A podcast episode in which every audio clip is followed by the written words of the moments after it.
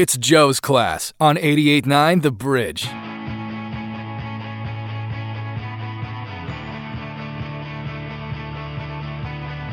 January 9th, 2014. Still getting used to the 2014 thing. You are listening to Joe's class, the only high school class where the lessons are taught live on the radio that we know of. My name is Joe Bryan. I am the teacher, but the real stars around here are the students.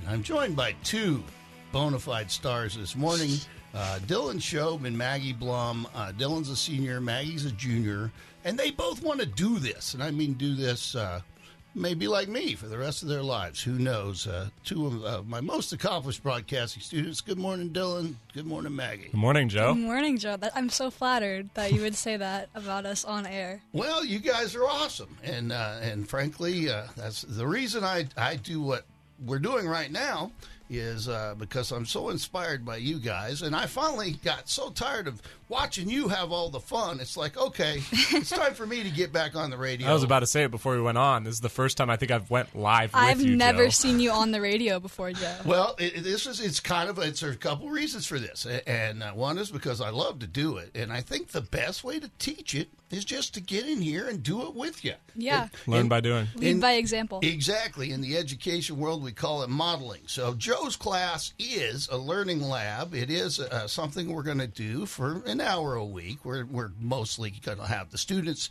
take the airwaves, but I want to highlight some of the great work you guys have done and uh, and just uh, hang out with you a little bit in a not classroom setting where I'm sitting there going, "This lesson needs to be done." Uh, you you didn't I don't think you do that a lot, Joe. you don't think so? Well, I feel better because Dylan made a video and I watched it last night, and it's it's a training video on how to go live, which is very well done. But he's like, make sure you do this so Joe and Natalie don't yell at you. He said that at least three times. I'm like, do I yell? Do I do I get mad? I don't mean to, and I I will tell you, I get frustrated, and what I get frustrated with is a lack of passion because I have a lot of it, and you two do too. Uh, but when uh, I, I'll never get, I'll never get mad about somebody messing up on the controls. I'll never get mad about dead air. I'll never get, you know, mad about mistakes. What I get mad at is lack of caring, you know, and that's what uh, that's what frustrates me. But that's not what we're here to talk about today. what we're here to talk about today is an even sadder subject. Oh, my gosh. Which is the football game last night, um, uh, and, and there's some sadness and some happiness, and I, and I'm assuming I know both of you guys watched. You're sports fans, and- Definitely. Yeah. and uh, and so I'm going to just I'll, I'll let you guys give me your take first, and and uh, we're talking about, of course, the national championship game. Uh, Washington Huskies fell to the Michigan Wolverines, and uh, final score 34-13. I think the game was a little closer than the score indicated, but maybe not. I mean, it felt like we were in there for a little while, and, and then we weren't, and then we were, and then we weren't. It was a defensive game, definitely. I feel like so in the first quarter, we got stomped on. UW got annihilated by Michigan offense and Michigan defense. The whole game, actually, Michigan defense was just lights out. That was the best I've ever seen them play. Their linebackers were hitting really thick, if you know what I mean by that, where they just like followed through on their hits and they got everything they went for. And the offense just didn't show up, I feel like, for UW. And when when that quarter ended, I immediately thought uh, of a quote of one of the I think one of the greatest football minds. Can you win a football game in the first quarter? No. No, and, and we didn't. But we didn't win one in the fourth quarter either. That's a Pete Carroll quote that I've always loved. Maggie, you sound like you know a lot about football. It's because you do. Your dad is is a coach. Is he is he a linebackers coach? He is the linebacker coach from Mercer Island, but So so when you're talking thick hitting linebackers, you know your stuff. well, I'm the I'm the youngest of three daughters, and they were hoping for a son on the third one, so my dad just adapted and kind of made me the son. Well, Um, so in the second quarter, it got a little better for us. Defensively, definitely, Michael Penix. It's it's crazy that a Heisman contender was playing like that. I was just it wasn't a fun game to watch. I feel like it wasn't electric. It wasn't. It didn't feel like I was watching two undefeated teams. everything that had gone just like clockwork for us. All those passes, all those routes, all of a sudden looked really clumsy and really yeah, we weren't sharp.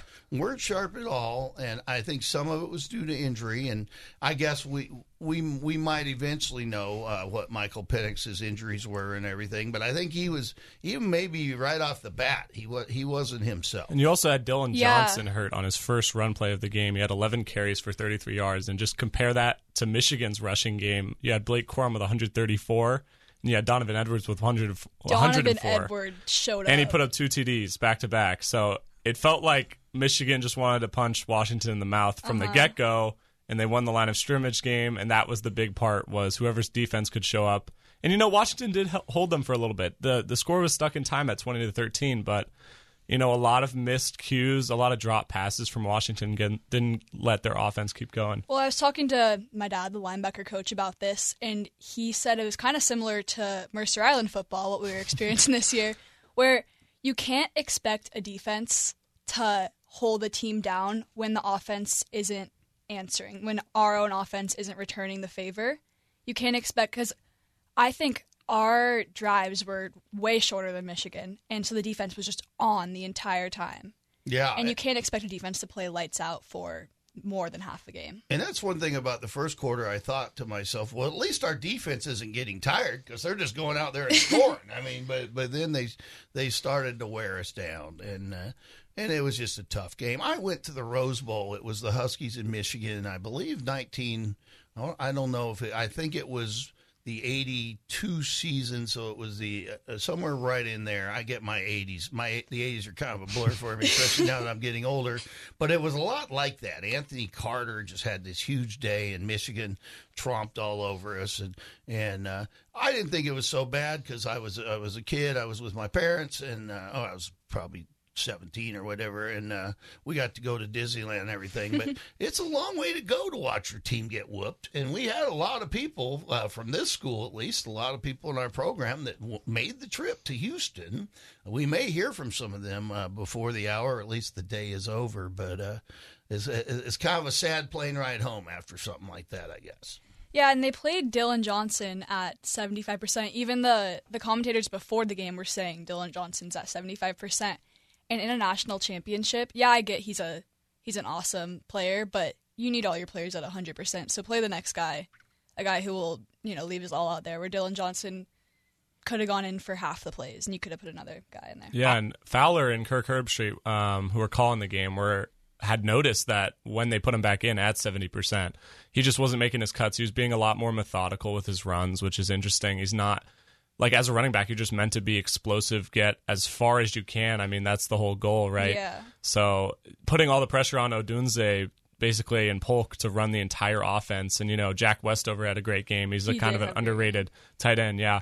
42 yards, five receptions. So it was, it was just all put on Penix to kind of carry the, carry the weight. And Dylan Johnson had been a big factor. You know, he had a thousand yard plus rushing season. So when you take that factor out, Washington was kind of screwed. I mean, I'll give it to the Michigan D to hold a 14 0 offense led by a Heisman contender to 13 points. That's Solid. impressive. That's solid. And we got so one touchdown in a national championship. It's almost embarrassing. I can't lie. Yeah, it, it pains me to say this, but Michigan is, is a better team. I have no qualms with Michigan, by the way. I've never really liked them. I didn't like Bo Schembechler, who was a coach way before you guys were probably even born. He wasn't my favorite, but I do have. I, and I'm just going to say it, and maybe there's no reason for this. Maybe it's no basis in fact. But when I get an opinion about somebody, I, I tend to tend to uh, stick with it. And I have I have disdain for Jim Harbaugh. I do too, Joe. Yeah, I mean, I just don't like the man. I mean, I, and I don't know that he's never done anything personal to me or anything, but but uh, the whole going back to when he was the 49ers coach, I don't like his style. He he, he whines. He, he His fashion style or his, his whole well, style? it- his- The way it- he carries himself. the way he carries himself, the things he says, um, the, the fact that he's been suspended for a couple games for inappropriate, uh, uh, you know, uh, cheating, basically, to put it, uh, you know, to put it bluntly. And I've never liked the guy, and I'm a little f- afraid right now, and, and um, I almost feel not I, I don't want to speak this because I don't want it to come true, and I'm not sure what I'll do if it does. But uh, two headlines came out of that game afterwards. One is Michael Penix draft stock plunges like a like a Boeing uh, like a Boeing after a hole blows into the side of the plane, and uh, and Jim Harbaugh has hired uh, a super agent to shop himself to the NFL. Yep. And uh, when I start thinking about NFL teams with coaching vacancies, I don't, uh, you know, uh, we don't have an immediate vacancy, but we do have a coach who's in his 70s and hasn't uh, really uh, taken us where we want to go for a while. And I have a fear that Jim Harbaugh could conceivably become the next coach of the Seattle Seahawks. If that were to happen, what would we do? I mean, would, would you guys would you guys be okay with that? I mean, you have to root for the home team, so I'm gonna be okay. And if he if he can make us win, I'll be okay with it, I guess. But it's not ideal. I I understand why you wouldn't want to say that out into the universe. Don't want to manifest that to come true, Joe. Yeah. How about you, Dylan? I'm not as much of a Jim Harbaugh uh, hater, and I'm I'm less of a Seahawks fan, so I have less skin in the game to talk about. Um, kind of Jim Harbaugh landing on the Seahawks, but if if there's a, if there's a team that's apparent right now that needs a coach, it's the Atlanta Falcons, who just fired their head coach. So there's a lot of other teams I think that are in more desperate need, which is a which is good news for you, Joe. So I don't think the Seahawks are going to pick up Jim Harbaugh. Yes. Pete Carroll has been just so fundamental to all the Seahawks' success and all of their um, hiccups right now, and I think they're going to s- stick uh, with him for now. 72 So that's my years prediction. old. That is. I don't know a lot of 72 year olds that are running around. We got a lot of politicians who are 72 years old. I can tell you that. Oh yeah, Yeah. we got some that are, are even older, and I'll tell you, uh, I was saying the exact same thing. By the way, twelve years ago or whatever, I even started a campaign to not hire Pete Carroll. I was, I was, Yeah, I'm gonna, that's true. I'm going to remember sell my story. season. you started tickets. a campaign. Oh yeah, yeah. I, I I said we cannot hire this guy. He's a same reasons, by the way. He's a cheater uh, because U, USC was under investigation. One of the reasons uh, Pete went to the NFL was because he USC was in big trouble and he was about to get sanctioned, so he went to the NFL. And I started a thing. I wanted to hire back Mike Holmgren. Mike Holmgren had taken us to a Super Bowl. We lost, but uh, I was hoping that he would come back uh, and coach the Seahawks one more time. And I was so anti Pete Carroll until the day I met him. You met Pete Carroll? Yeah, when he came to town, uh, he came in and he, he was promoting his book, uh, which is a great book, and it's about uh, is it called uh, it's it's like always win or, or, or something like that, and it's a motivational book. And and I, by the way, subscribe to a lot of Pete Carroll's philosophies. I try to teach a little like he coaches by empowering uh, my students and staff and, and encouraging and being a bit of a cheerleader. And when Pete came into the room, uh, just like we are right now in the radio studio, and I shook his hand and he sat down, and the first thing Bob Rivers said to host was, Joe doesn't like you. He didn't want you hired. And he's like, "What's up with that, Joe?" And and so then then uh, I started listening to this man, and I started feeling his vibe, and it's like, "Jeez, I was crazy. Why wouldn't I want this guy? This guy is a winner. This guy is nothing about uh, except positivity." And I became one of Pete's biggest fans, and and still am to this day. There's already some grumblings about maybe he's overspent his welcome here in Seattle, and I'm not so sure about that. He's got his his faults, but I was very uh, anti Pete Carroll, so maybe Jim Harbaugh could win me over, but I don't think so. I, I just don't think so. What do you think about his parents, though? Have you seen the clips of I like interviews? that. They're they're so cute. Of They're Harbaugh's awesome. parents? Yeah. No, no. You they were at the game He last he got to talking to the mic in the uh, celebration ceremony. Oh, His no. dad. I didn't stick around for his celebration ceremony. didn't it was either. like that. I'm done with this. I was in mourning. yeah. I, I stayed for it because I'm a little more uh, in the middle between the two. Uh, leaning Washington for sure, reading on that one. But uh, what's the saying, Maggie? It's like, who's got it better than us, is what they say, right? It's like the Harbaugh thing. Anyway, Oh yeah, he, it was. I did see that, and it was a little corny. But the the the apparently it's been a thing for the a while. I don't know. reporter, the field reporter, and I'm not sure what her name was. She's she was good, but she asked him, you know, who's having a better day than you or something. You go, Yeah. Nobody or Yeah. something like that. Was it Holly Rowe? I think it was Holly Rowe. I'm interviewing her. Oh, really? Yeah. Wow. Now that's the other thing. You two, let, let, and let's uh, uh, shift a little bit. You guys are just interviewing great people, and Maggie, your dream is to kind of uh, be one of the significant uh, reporters. And I know there's a lot of things you could do in sports. And and Dylan, uh, in fact, on this show this morning, we are going to have a really great uh, local sports reporter who happens to, to be a female. She would be great whether she was a male or a female. But Jen Mueller is kind of the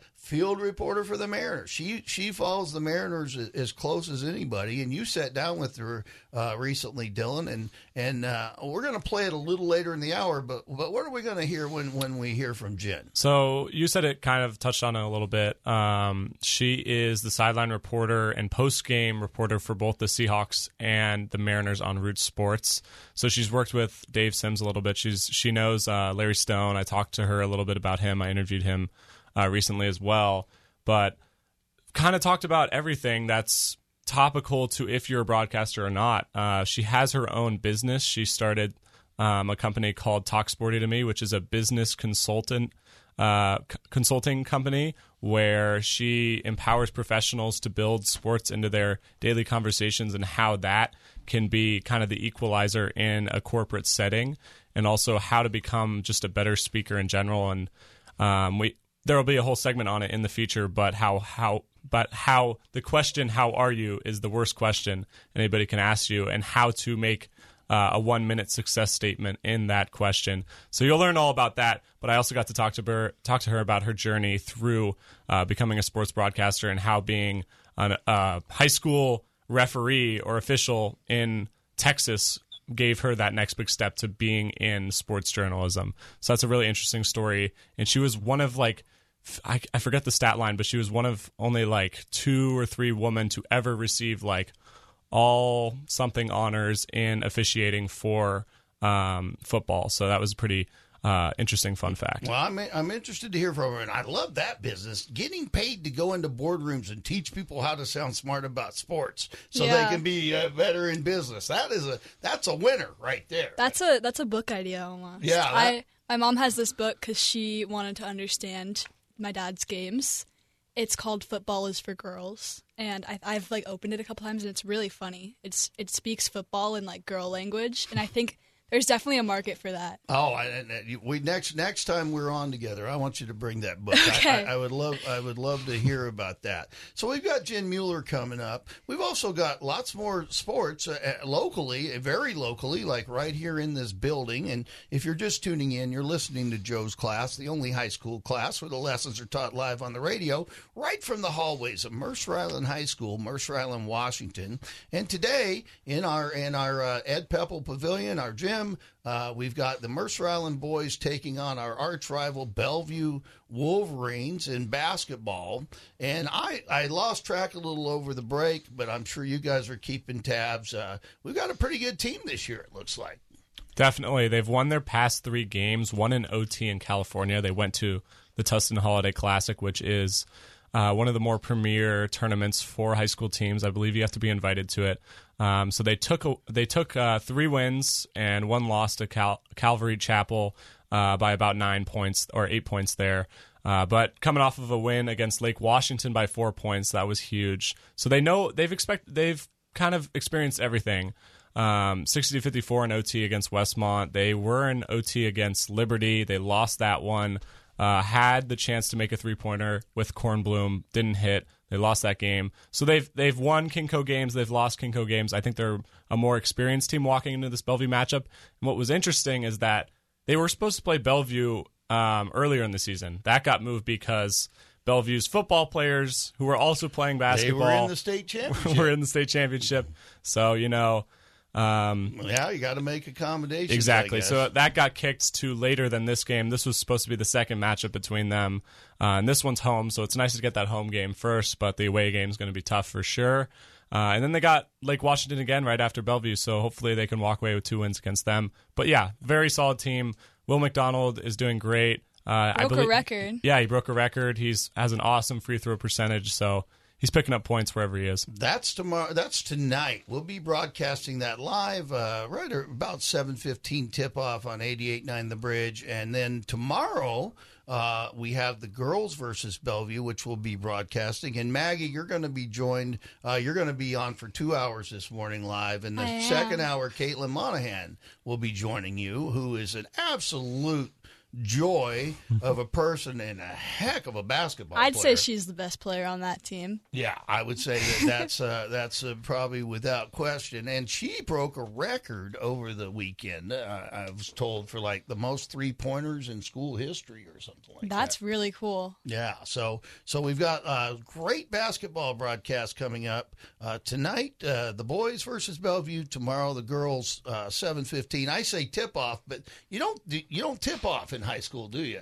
Do you just throw it in, or do They you, do for They boys. do it. Yeah, they do it for boys. Oh, for boys. I don't know if they do it for girls. Um, I've just seen it at boys. all what about the boys team they're really resilient is what i've noticed they they've defied odds many many times and i think part of that has to do with the program we have gavin cree he's an awesome coach and then you go back to pepple days legend pepple pavilion You bet. um again my dad he was coached by pepple and i so i told him that they were in california and he goes you know we've been doing that tournament since i was playing in 84 to 88 and i think just having such a the program with so much camaraderie and i don't know history just makes for such a resilient and um heartful team Well, they're going to be uh, battling tonight, and Bellevue is uh, is kind of our Michigan Wolverines. They're they're the rivals, and um, uh, so if you if you can make it to to the to uh, the campus to see it, great. If not.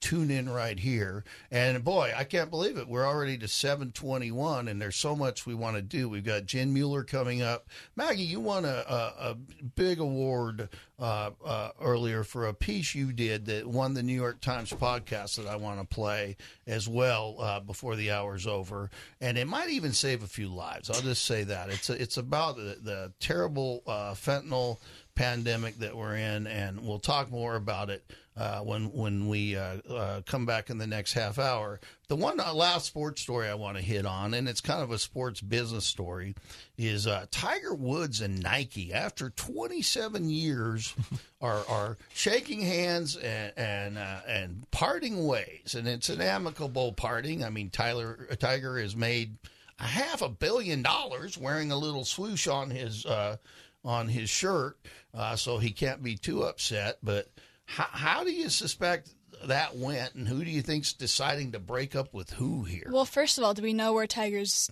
taking his sponsorship opportunities next We don't, at least as of now. I haven't checked the wires, but we don't, and uh, and I'm wondering. i i how much is he worth now? I mean, he's. He, Yeah. I mean, he, he, he's. It's not like he's going to go out there and win another Masters. I don't think, and that's why I'm wondering because I know a little bit about show business and I know a little bit about what happens when you get a little older and maybe your ratings go down and maybe they say, "Hey, would you like to be a teacher instead of a morning show host?" uh, maybe you know Nike said we got to save this money for for the next big guys. You know, we've got to get a new generation going here, and maybe they they just wanted to cut his pay so much he just said, you know, eh, I'll go look for another shoe or well something. do you two golf I do not. I want to though. I want to take lessons. I golf for the high school, and I I love golfing. It's kind of it's it's a meditation sport for me because it's more of like a mentally athletic. And um, Tiger, the legend, he's like kind of the Michael Jordan of golf, and I don't know how bad how bad he'd have to drop his ratings, like so you say, for Nike to give him up because Tiger's a big name. If Oh, people is. who don't know golf know Tiger. Oh yeah, he's he's he's definitely. I mean, don't get me wrong. He's he's worth a ton as an endorser still. Uh, uh, Nike's probably was between him and Michael Jordan. I'm sure they're getting the two biggest paychecks, Yeah. and, and it's like, okay, we we may need to find an NBA player or you know somebody that that's relevant um, to endorse. I, as you get older, you get a little less picky. I see Peyton Manning and Emmitt uh, Smith doing uh, Bud Light commercials, which is okay, but I didn't think there was a time that Peyton Manning would be out selling beer. I mean, I thought it was. Eli. No, that was Peyton. It was an awesome commercial. Oh. I was a big fan of that one. Yeah, I There's think, another Eli, one I with think Eli. Eli. might do Corona. I think, or maybe they both. do. Yeah, you're right. At it's some Corona. point, it's like okay, uh, if the check's big enough, I'll put my name behind. Totally. it. That that's a that's a big one for Shaq. Have you noticed how many things he Yeah. is Oh, on? Yeah, Woo! and he's got his own set. Man, the Shaq place down there in the Renton Landing. I'm a big. I would endorse the Shack. Uh, the Shack uh, chicken place. That that Shack Shack. The chicken Shack Shack? Yeah, whatever it's called. It's good. And yeah, Shaq's everywhere. The uh, Kelces are everywhere. uh, Patrick Mahomes Patrick Mahomes and State is Farm everywhere. are best friends. So I, I'm uh, fully expecting that you two are going to be big stars, uh, and you're going to get lots of endorsement deals. Dylan Shobe and Maggie Blum. I hope. So I want to. I want to. Uh, I want when we come back. I want to.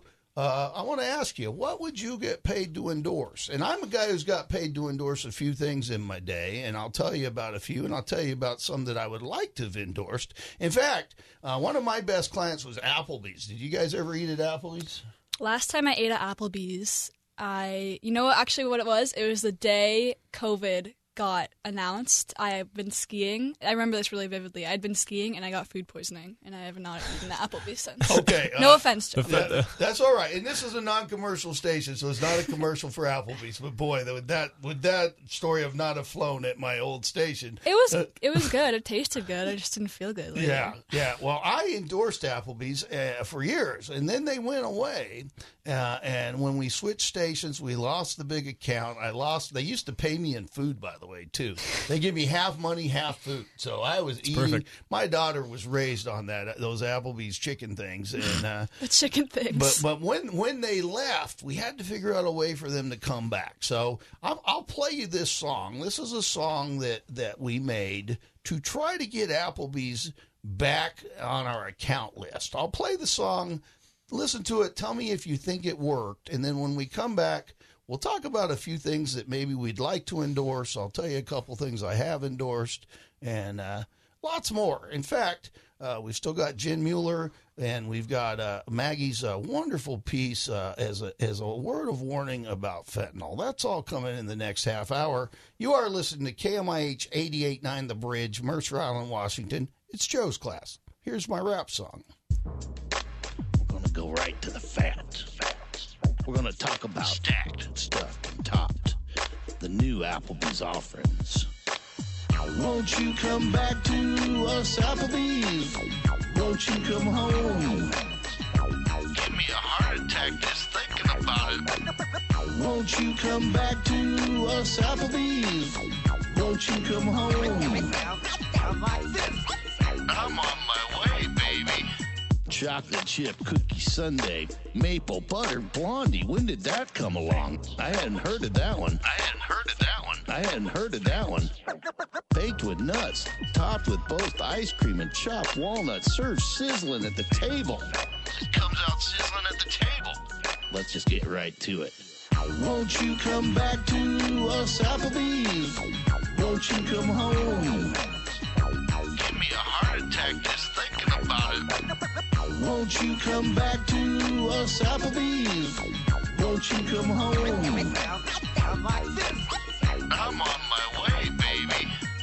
We're talking chicken parmesan stack, country fried chicken, stuffed with Italian cheeses, smothered in the spicy marinara.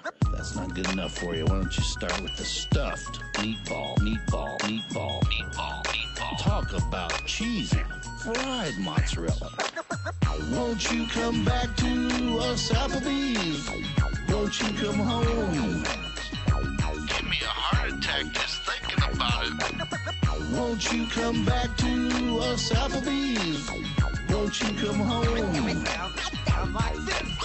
I'm on my way, baby. And I'm rolling, rolling, rolling, rolling, rolling down to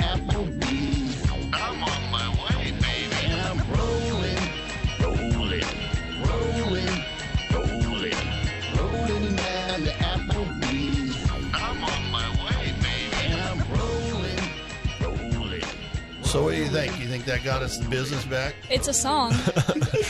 It's a song. That's about the nicest thing anybody's ever said about that. Thank you, Maggie. I, I won't say it was my best work, but It was basically a big client pitch to try to get the, the, the guy, the sales guy. But I mean, Very I- direct pitch. yeah, I was missing meals. I mean, I was missing the Applebee's money, but his kids were missing meals because he was missing the commission, and we did. We got Applebee's. Oh, it worked? Yeah, yeah, we got them back on board. Don't ask me why they thought that was good, but they did. Um, so, so that was one of the things I endorsed. You're listening to KMIH Mercer Island 88.9 The Bridge. It's Joe's class, and we were talking about Tiger Woods, and uh, he's he's split up with Nike after many many gazillions of dollars of uh, getting endorsement money. And Dylan was saying Shaq endorses just about everything, and he's pulled up a list. And you're right. Um, uh, there's things that Shaq is endorsed that I've never even heard of, even though Shaq endorsed it. Soup Man is that a is that a machine? Is that It's a Superman. S O U P M A N? Is that is that what it is? No, I don't know what it is. I have no milk, idea. Some of, some of these are like were going to happen, but have not. But some of them, obviously, like Radio Shack, I believe he's done. Um, J.C. Penney, Spalding, the basketball, uh, Vitamin Water. You know, he's notorious for icy hot. That's on there. Pepsi, uh, Wheaties, Reebok, triple double Old Oreos. Spice, right? Prop, yeah, I think so. Uh, Burger King, um, Love Shack vodka, Gold Bond, Buick. Oh, Gold Bond's what I'm thinking of. So uh, there's a lot. It's it doesn't matter what it is. If the He's check's on big it. enough, Shaq He's on is on it. it. I don't even know if it, it needs to be big enough. Well, I think it- it, just needs to be there. Yeah, yeah. And- and Shaq's a pretty big guy, so it takes a pretty big check. I would have endorsed Radio Shack. I bought their stock. Everybody laughed at me, and they were right because they went out of business and I lost all my money. Uh, but I was a fan, and I Forgot will say, I never endorsed something I didn't really believe in. And that Applebee's, I, I believed in. I endorsed. I'm wearing one of the things. I I used to have a shoe deal, not like Nike, not Tiger Woods, but I used to do Brooks commercials, and I'm wearing a pair of Brooks right now.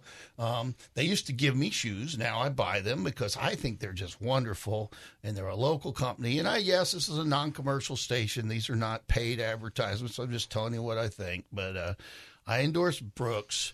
Um, one of my favorites was Purina cat food. My cat Izzy was the Purina cat for uh, three or four years. Like on the bag? Uh, no, not on the bag, but on the radio and, radio. and and online and stuff. Like they had pictures of Izzy online, and I told a different story about my cat every day. And I gotta say, uh, she lived to be, or he lived to be 16. My current cat's a, a female, so I'm used to saying she, but he lived to be 16. He was happy, he was healthy, he was eating his Purina, and he was the only cat around that paid rent because he was making good money. Uh, You know, Joe, I don't. You, I don't, you don't strike me as a cat guy. I'm, you know, I'm I'm a dog guy for sure. If I had to choose, uh, uh, but I can have, be both. Yeah, I am both, and I have a cat now. Well, it's my daughter's cat, but my daughter's in college, so we're on year three of having Clementine at, at home, and I love that cat, and that cat loves me. In fact, um, that cat loves football because that cat knows he's going to sit in one place for three hours and pet me, and that cat gets up there, and I scratch that cat, and that cat uh, just loves it. Uh, but I'm wondering about you guys. You're the future stars. My endorsement days are done. Nobody pays me to say Muckleshoot Casino, the biggest and best in the Northwest anymore. They should. That was pretty good. Well, I did it for years, and that was me on all the TV commercials for a long time. Really? But, Wow. Yeah. Are you um, serious? Yeah. Yeah. There's like so many things you have just locked up that like come Yeah, out so and they're many like random crazy. things. well, the 25 Joe lore. It's 25 years crazy. of doing radio, and I know we're getting all over the road here, but I this would be a good time to bring this up. Um, our radio show was inducted in the Radio Hall of Fame, uh, class of 23. And Jerry uh, Levine, one of my uh, dear friends and, and a great photographer, has been kind enough to bring this trophy down uh, today. This is the Radio Hall of Fame trophy. It's going to sit proudly in Bob Rivers' uh, studio in Las Vegas, Nevada. But Jerry thought it'd be cool to bring it down here and maybe let me get my picture with it and with some of my students and stuff. So. So that's uh, that's another thing we're doing, and we'll talk to about that in a second. But first, I want to get back to the endorsements. What do, what would you, if you could get paid to endorse something? What would it be? What do you love? What are you passionate about? I got two that come to mind straight off the bat. One one is good for me, and one one's probably not. Uh, the the first that's not good, we'll start there and build our way up. Um, would be Dick's. I'd love to get some burgers Yeah. for free. Oh, yeah, That'd be cool. getting paid. To I mean, eat come on, dicks, you it's bet, it's man. local. It's it's from the heart. and it's it's delicious. So I'm gonna go with from Dick's the there, and you know it's probably not gonna benefit me in the long run.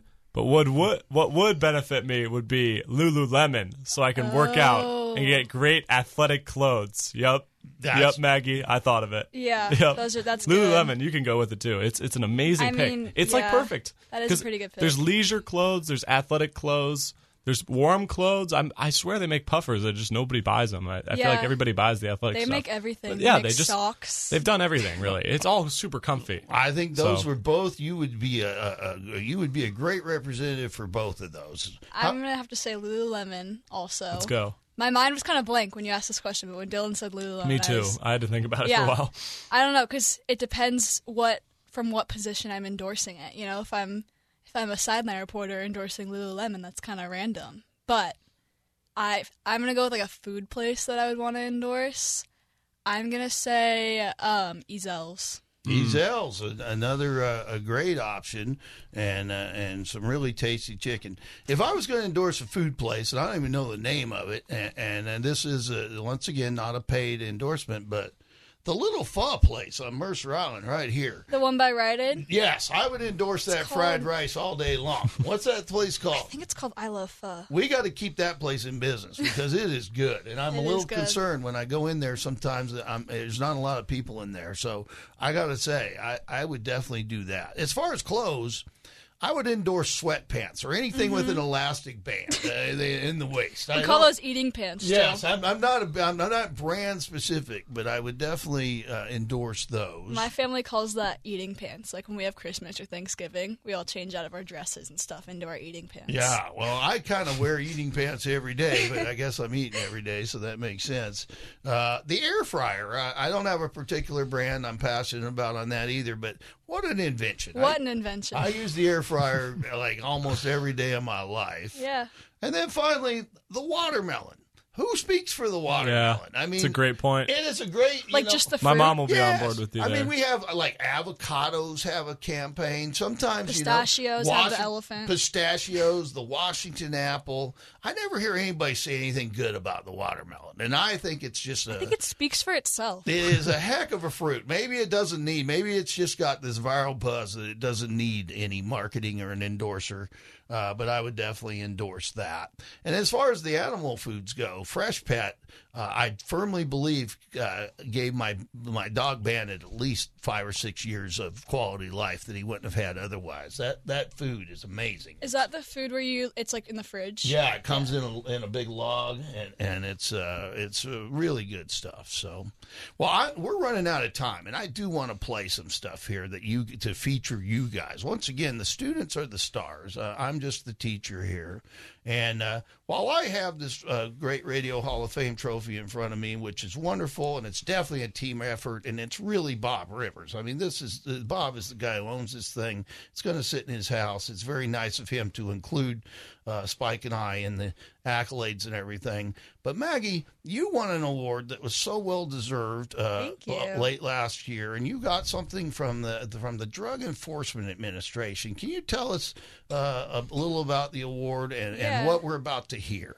Well, I started a project about the fentanyl epidemic. Um, you'll hear about it, so I don't need to introduce it that much because it kind of speaks for itself. And I won the New York Times annual podcast competition, which was awesome. There was many tears of happiness when I found that out. And then a few months later, the Department of Justice emailed me, and we were having a town hall. Kind of like the main subject was fentanyl, and they said, "Do you want to speak at it?" And I said, "Duh." And then when I got there, they surprised me with a award. I got the Young Activist of the Year award from the Department of Justice. Well, it was very well deserved. Everybody, and I mean everybody, needs to hear this. Uh, this is such a powerful piece of audio and can really save lives. And I'm I'm, I'm glad to hear that people all over the country have been playing this. Uh, uh, uh, law enforcement, educators, uh, treatment centers, and let's just hear it. It's called. Uh, the uh, two milligram murderer is what you've called this, and this is a award-winning podcast from our own Maggie Blum, sitting right here in the studio. Give this a listen. My name is Maggie Blome. I'm 16 years old and I am deeply concerned by the presence of fentanyl in our world. I'd say that human life sits on a three legged stool medical, emotional, and legal. This substance knows exactly how to destroy that stool. My first person of interest, here to discuss the legal details, is Special Agent in charge of the DEA, Jacob Galvin. So the U.S. is flooded with fentanyl right now. And where that comes from, it's precursor chemicals that are made in China. That gets shipped to Mexico. Cartels buy that from Chinese chemical companies. They bring it into Mexico and they produce these pills. Agent Galvin said that there is absolutely no way to differentiate what's a fentanyl pill and what's not with just the naked eye.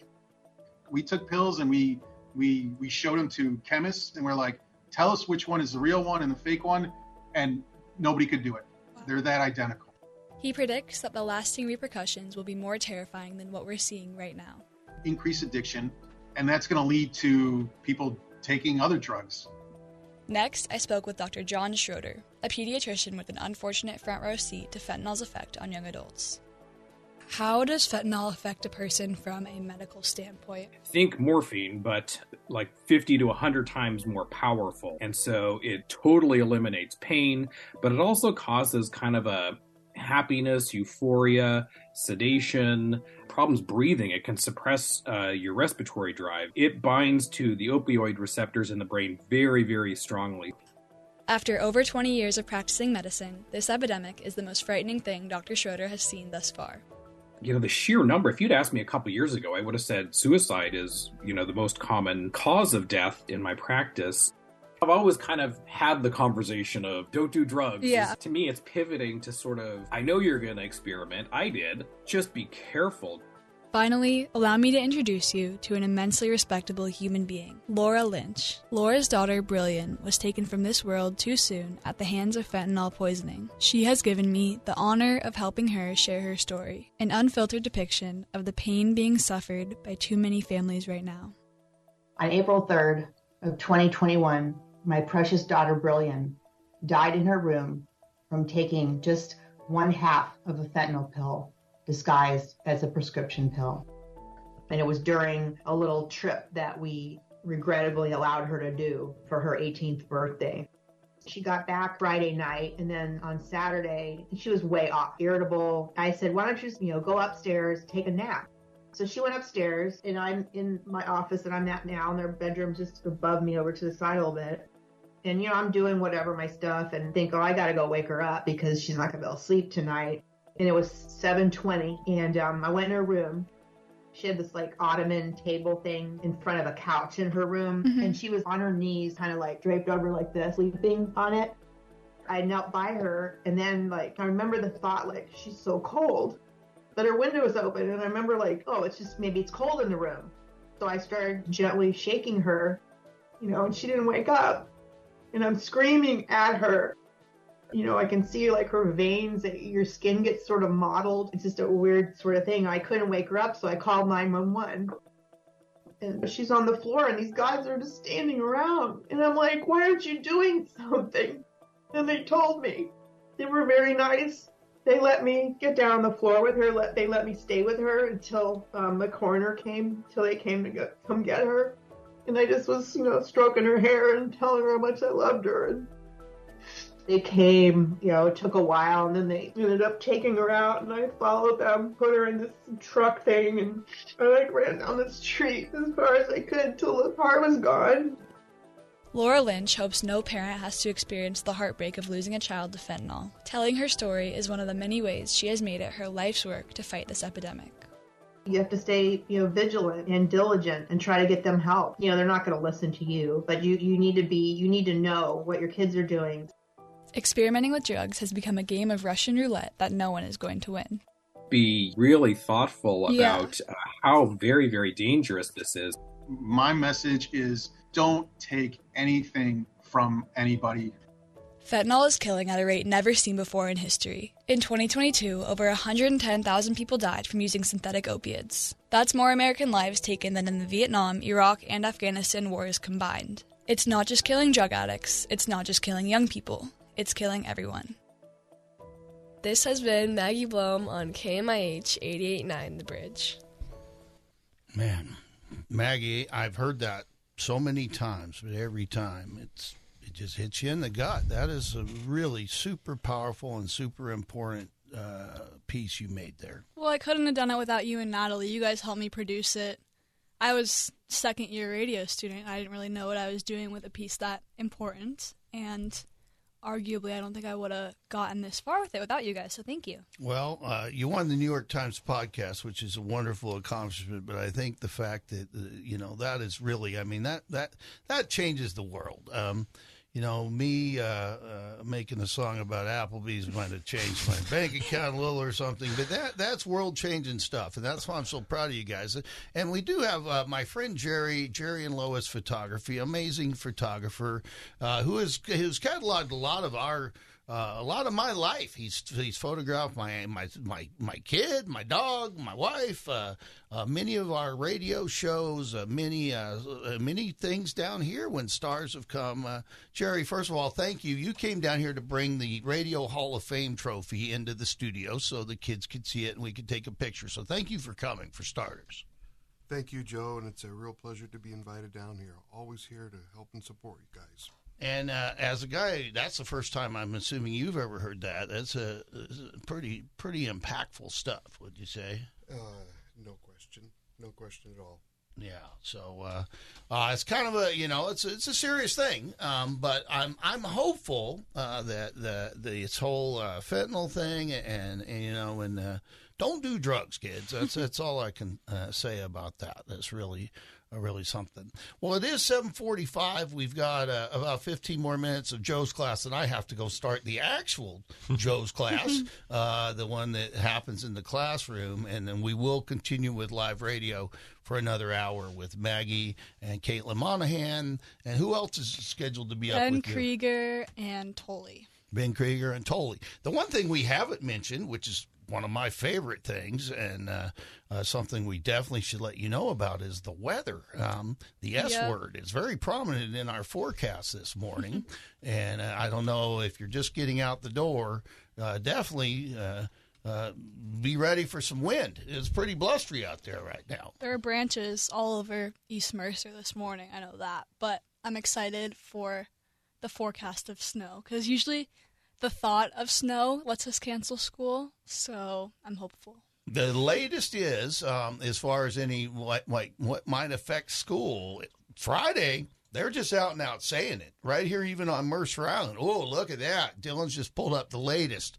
I'm a, I, I love watching the uh, the weather. Okay, that's Snoqualmie Pass. You scared me for a minute there. It's blizzard. Yeah, I wanted to see how the blizzard was going. Yeah, well, the blizzard is going. I saw that's that what I was red. checking. I'm like, if that's Mercer Island, okay, let's go buy some food right now because we're going to be here for a while. There is a blizzard warning uh, in Snoqualmie Pass. I mean, as we speak right now, and looking at the Mercer Island forecast. Uh, they're just saying it. Uh, there's a chance of one to three inches of snow, 60% chance on Friday. It is going to be blustery today. We're going to get a little bit of a break tomorrow, but then Thursday, uh, the the rain and everything is coming, and uh, the rain is supposedly going to turn into snow and we'll just see. But right now, we're looking at a high of 28 degrees on Friday. Wow. Uh, with snow showers. Obviously, you're not going to be raining. Saturday, high of 29 with snow showers. So uh, it might be a well timed three day weekend. We have uh, Martin Luther King Jr., Dr. King's holiday is on. Yeah, four day weekend if we get Friday off. Yeah, yeah. And, and it's at I'm, least a delay for sure. They, they always do it. I'm all for it, and I'm, and the delays are nice because I don't like making up uh, school yeah. in the summer. Maggie and I will be sitting here. You will be not caring. I already get some school off. The seniors, the seniors get off early, and I got to say, congratulations, Dylan Shobe, because uh, you know where you're going to college, and it's kind of, I think, one of the your dreams is, is to be a broadcaster, and you're going to the best place. You're going to Syracuse University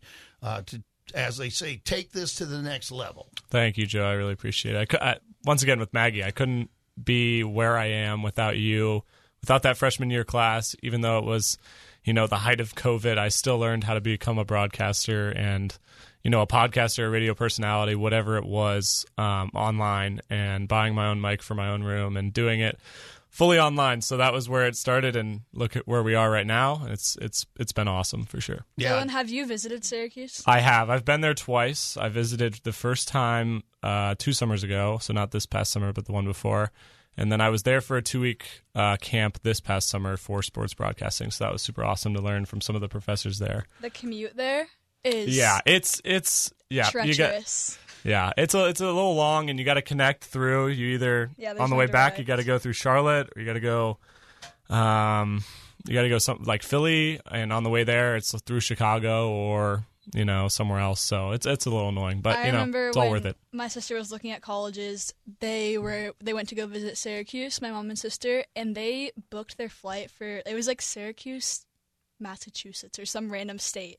They like did it. They accidentally booked it for something else. Oh, And so then my mom was like, "Okay, if it's this hard to get to, you're not going to Syracuse." that's funny. And if you like snow, I think you're heading in the right direction too. I think they get a little bit Yeah, of it over a there lot. sometimes. So, well, that is that's exciting. There's a I, I I feel a little bit like a college football coach or something here because you you know you you you train these players you, you, since they were freshmen and then they get to be seniors and they're stars And they then- commit for the draft. then they commit, yeah, and then you, then you rebuild. But but you always have your stars uh, that are right there. Like Maggie's a junior; she'll be back, and uh, and I'm so excited. We have about 150 students in our program here at Wow. Mercer Island High, our broadcast program. So Joe's class is is full of talent, and it's not me; it's the students. You're going to hear a fresh batch of them at eight o'clock, and I want to end our hour here uh, with Dylan's uh, interview with Jen Mueller. Uh, if this is a a place where lessons are taught on the air, you're really going to get, and I haven't even heard this yet, but uh, Dylan's given me a preview. I'm excited to hear it. You're going to get some great lessons and tips from Jen um, on, uh, you know, on, uh, on obviously broadcasting, but even beyond broadcasting. So uh, I'm excited to play that. Anything else we should do before we wrap it up here? And we do have to wrap it up because it's 7:51. Any last thoughts from either one of you two? no. I, I I think you're ending it the the way I'd want it to go, Yeah. Joe, Sounds good. with your voice. I know going live with Joe is it's a treat because usually it's pretty chaotic when it's just students in here. It's a it's a production, but Joe's Joe's a veteran, so Dylan What- and I are kind of just sit back and relax here. Yeah. Well, it was. It's been a pleasure, and I think if everybody agrees, and and, and if the audience and everybody uh, wants it, we'll keep doing this once a week. Uh, for right now, we're going to call it Tuesday mornings at 7 a.m. Just because, frankly, they keep me in meetings just about every other morning of the week, and I really don't have any other time to do it. Uh, but enough of me. Here's Dylan Shobe and Jen Mueller. Whoops, our computer decides to. There we go. Dylan Shobe and Jen Mueller uh, on 88.9 The Bridge. Stick around after Jen. We've got another hour of live radio you're going to love, brought to you by the student staff of KMIH 88.9 The Bridge, Mercer Island High School, Mercer Island, Washington.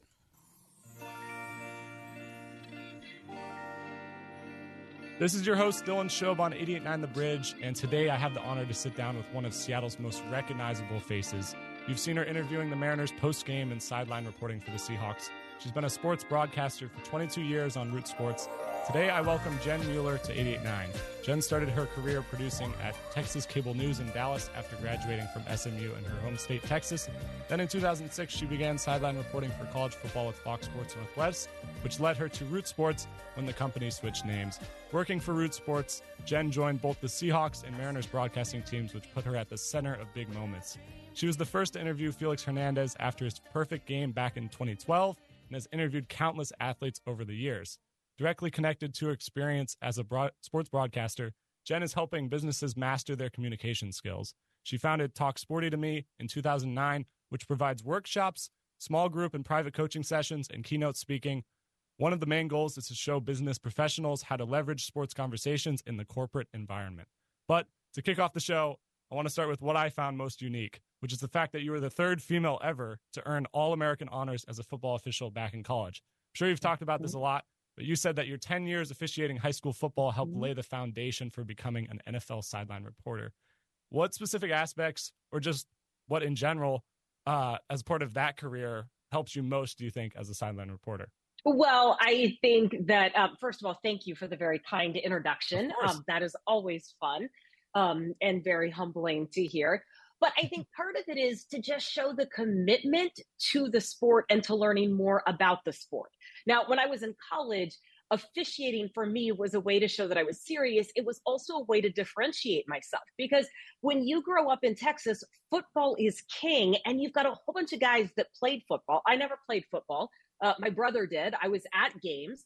But to show people that I knew the sport and that I wanted to dive deeper in the sport, that's what officiating started out to be for me. I loved the challenge. I loved the competitive nature of it. I love being on the field. I love being in the middle of the action and I, I do think that it just it helped me understand the game better but it brought a level of credibility that i thought i needed at the time and that still gives me some talking points with guys today um, to show that I, I do i do work hard to understand what it is that they do for a living you know honestly that sideline job it never crossed my mind that I could be an NFL sideline reporter until I saw my colleague get that job.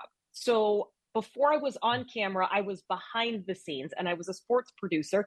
And I spent about seven years at King 5. And my colleague, Akemi, had left her full time job. She was the sideline reporter for the team at the time. And I thought, you know, that's really cool. And she does a great job. But if she ever were to leave or didn't want to do that job anymore, I would really like the opportunity to at least audition for it. So I talked to the Seahawks. And as a sports producer, I was regularly out at practice. I went to training camps. I went to press conferences. I was at games. And every year before the season started, I talked to the person who was in charge of the broadcast team. And I said, you know, if that job of sideline reporter ever comes open, I would love a chance to audition for it. And I did that every year for six years. And I showed up everywhere they looked. And after six years, Akemi, her husband is actually one of the play by play guys for the Utah Jazz. They moved to Utah.